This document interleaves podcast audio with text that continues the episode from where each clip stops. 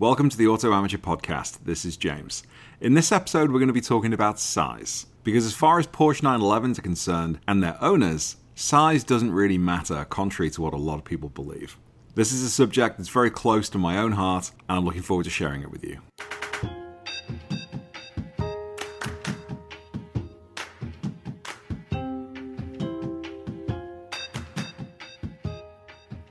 So, to new listeners, welcome, and to current listeners, welcome back. This podcast is an extension to a video I published recently on my YouTube channel. In fact, it was just yesterday. One of the questions I get asked a lot, because as you watch my YouTube videos, you start to realize that I'm a pretty tall guy and I'm a pretty big guy. And I get asked, how do I fit inside a Porsche 911? And I don't take any offense to that question. I think it's perfectly valid. Because certainly for me, for the longest time, in fact, for 38 years, as much as I wanted a Porsche 911, and it was my dream car from as far back as I can remember, I resisted the temptation to try one on for size for fear of not being able to get inside it. And part of that is being, you know, frankly, just wanting to avoid embarrassment. Uh, the other part of it is not wanting to shatter the illusion that one day maybe I could own a Porsche 911 because it's only been recently that I've been, you know, able to afford one, frankly. Where I grew up, it was a car that was a supercar. It was out of reach. It was something that, you know, perhaps none of my friends would, would one day own. Anyway, regardless of that, it was something that I desired so much. I was frankly too afraid to sit in one, and I would have been absolutely just heartbroken if I'd have tried to get in and failed. There was one time I had a friend who was renting a BMW Z3 in the 2000s, and uh, he brought it round to the house and wanted to, uh, you know, go out for a drive. I couldn't even get in the passenger seat of that car, let alone the driver's seat. And not that I really like BMWs or the Z3 for that matter. It was embarrassing. And so the idea of trying to get into a 911, the car that I wanted more than anything and, and above any other car, not being able to get in it, yeah, I just I just didn't like that idea at all.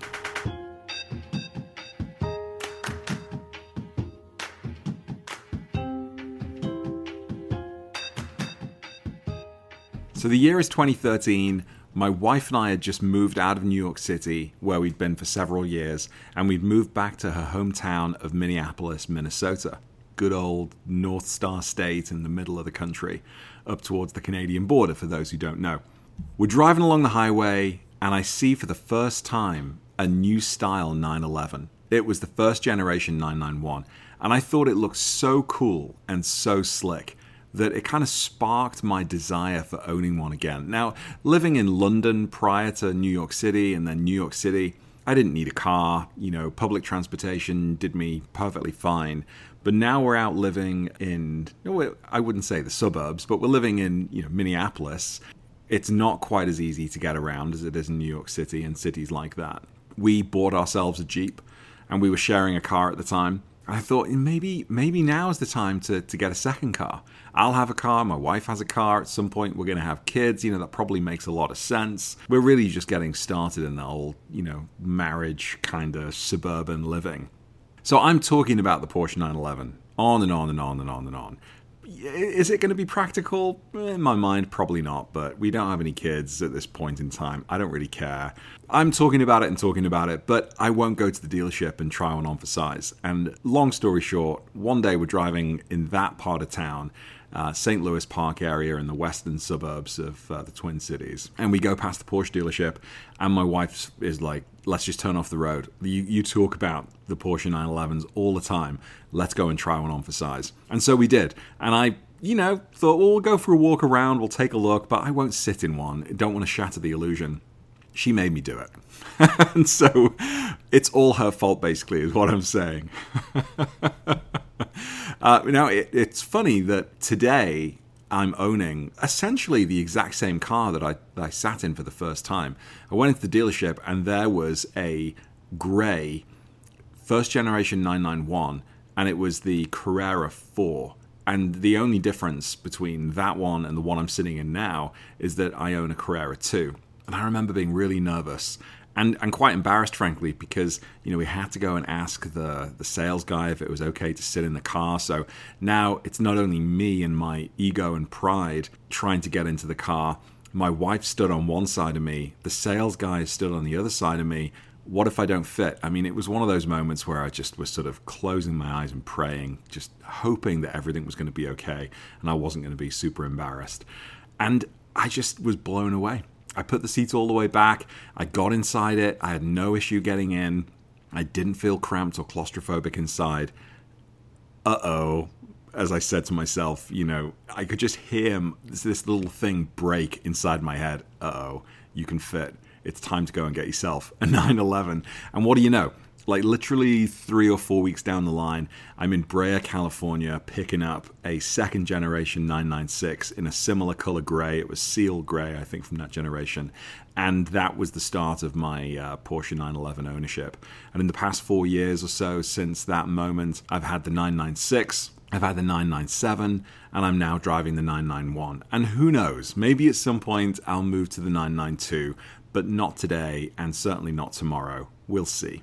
But the point of this podcast is for any fellow big and tall guys out there, or girls, who like the Porsche 911 but have been sitting on the fence for fear of not having the ability to either get in it or have a comfortable driving experience. And I'm here to tell you, as somebody who's just over six foot six inches tall and just south of 300 pounds, that you can enjoy the Porsche 911.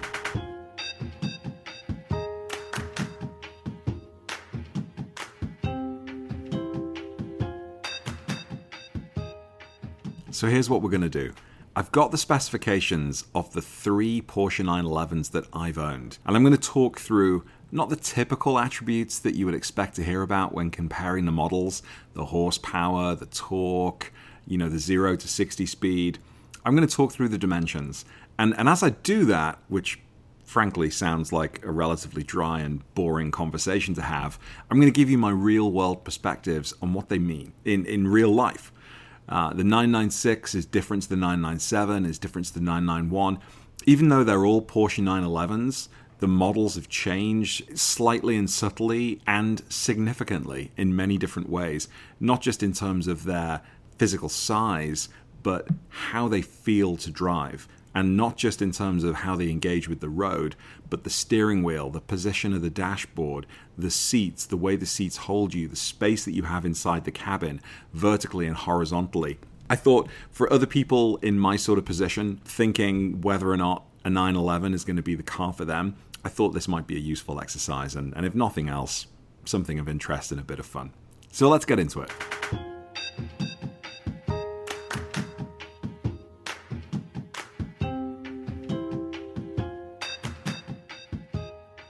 So, first off, has anybody actually tried to compare generations of 911 using data that's available online?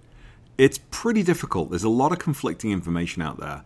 I try and find a single source of information that has data about you know all of the cars in one place as opposed to using different websites. So the data I'm going to be using for the purpose of this discussion is provided by edmunds.com. And online, you can use ed- Edmunds.com to read consumer reviews, to read uh, press reviews about cars. You can review any year, any model. And you know whether or not you trust the information, I think is up for debate. But I think going to a single source uh, is, is, is really what I you know prefer to do. It's all sort of presented in a similar look and feel, similar style, um, and it's much easier to do an apples to apples kind of comparison. I've tried trawling around Porsche.com, which you know you'd think if you want to find the specs and so on of, of uh, Porsche models, go to the uh, the manufacturer, but it's pretty difficult. I found. You know, you can find all the text and specs about the most recent generation of 911, but finding the historical data seems to be pretty difficult. If anybody knows a better place online to go for data, then please let me know because that would be super useful. But anyway, I'm going to be using Edmunds.com for this comparison. So if you're new to Porsche 911s, or if you're an amateur like me, it probably comes as no surprise to learn that with each generation the cars have gotten a little bit bigger at a time. Now, at some point, maybe like skinny jeans, the trend will move in the opposite direction and maybe the cars will get smaller. But my feeling is now that they've grown over the past, you know, arguably 20 years, they've been getting progressively bigger. Maybe even you look back 40 years, they've been getting progressively bigger. I'm not sure that's going to change. I'm hoping, actually, that with the 992, that's as big as they're ever going to get. I think, even though I, I do appreciate the space, they're big enough now. And many would argue that they're too big. But with that out of the way, let's talk about the three models in question the 996, the 997, and the 991. The three cars that I've owned. And so it shouldn't come as any surprise to hear this Porsche 911 owner say that the 991 felt bigger than the 997, and in turn, the 997 felt bigger than the 996. It's absolutely true. Generally speaking, that's definitely the case. I would say the major differences between these three models is the amount of legroom, or at least the perceived legroom, that has changed from model to model. So when I first sat in the 991, the very first 911 I ever sat in, I was amazed at how spacious it was. I wasn't feeling claustrophobic. I didn't have to struggle to get my knees around the steering wheel. I didn't feel like I was going to be struggling to to move the steering wheel and and sort of pass the wheel through my hands and and try to avoid hitting my knees. I had loads of headroom. It felt great. And it also felt like when my wife sat next to me, it was very similar to a sedan. You know, I didn't feel like someone was wedged up against me and we were going to be sitting shoulder to shoulder. Now, when I sat in the 996 for the first time, the first Porsche 911 I ever bought, I got all of those feelings. And, and that I did feel a little bit cramped and I did struggle a little bit to get my knees around the steering wheel. And there were definitely occasions where my hands were hitting my knees as I was trying to work the steering wheel to get around corners. And I absolutely wasn't going to be able to own a manual 996. There just wasn't the the room to bring my knee up and down to, to work the clutch. So I, I went for the automatic. I went for the this five speed Tiptronic transmission. Now, when I sat in the 997, I was primarily upgrading because I liked the look of the 997. I preferred the headlights, I preferred the updates uh, to the interior of the 997, and this was the first generation 997 that I owned. It was a 2006, I believe, a Carrera 2 again. But sitting in the, the 997, I was pleasantly surprised by how much bigger it felt. And then, of course, moving into the 991, the, the, the, space was just, again, bigger in turn. So let's talk about dimensions. So the height of the three models has remained pretty similar from the data that I have. The 2003 996 was 51.4 inches tall. The 2007 or 2006, sorry, uh, the 997 was 51.6 inches, so just 0.2 of an inch taller. And then the 991 was 51.3 inches, so 0.1 inches uh, shorter than the 996 and 0.3 inches shorter than the 997. To me, though, they're all basically the same height. And of course, when you get into lowering the car with um, you know springs and so on they can they, they they will adjust from the from the base anyway. And, and actually that doesn't mean anything for the feel of the car inside the cabin um, because you know lowering the car isn't going to change the height of the roof inside the cabin and give you more or less headroom. But it's interesting to note that you know looking at the silhouette of the Porsche 911 across those three generations they're more or less the same height. What has changed quite significantly are the wheelbase uh, and, and the width so the, the width of the car has increased by just over an inch. And for the 996, the width was 69.7 inches. For the 997, it was 71.2 inches. And then in the 991, the width is the same, 71.2 inches. So the 997 and the 991 being an inch and a half wider. The wheelbase um, has changed quite significantly. The 996, 92.6 inches. The 997, 92.5 inches. So I'm going to just say that they're the same.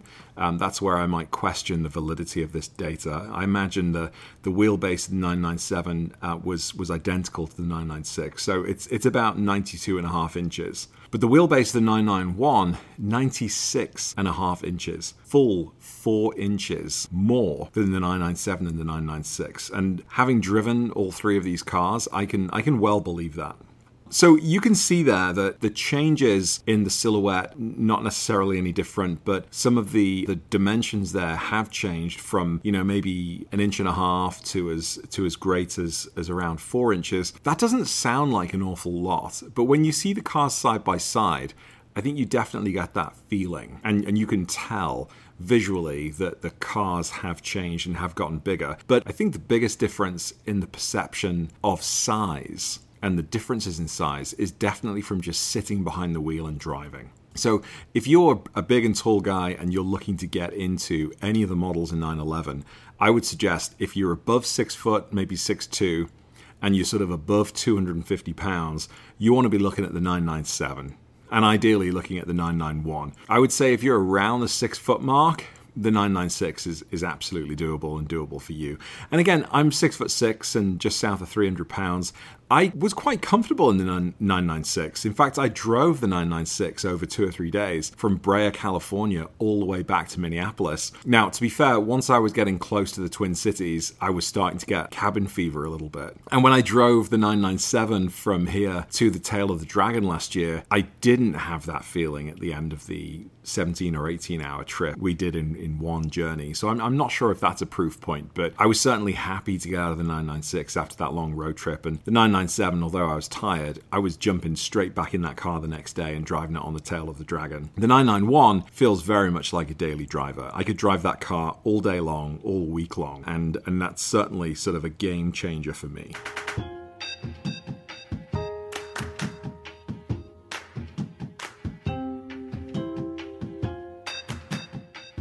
So, what do you think?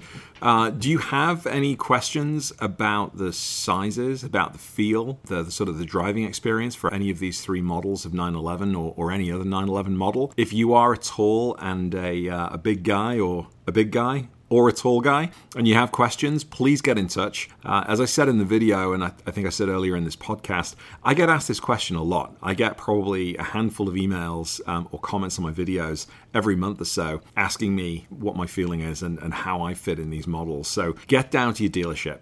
You know, I would say, you know, sort of get yourself out of your comfort zone, go and sit in a 911 and uh, and realize that they're not just for the driver shaped individuals that could fit in an F1 car or a smaller sports car. Really, pretty much anybody can fit in these 911s. Anyway, hope you enjoyed this podcast. I hope you guys have a very happy new year, and I look forward to a lot more content in 2020 and beyond.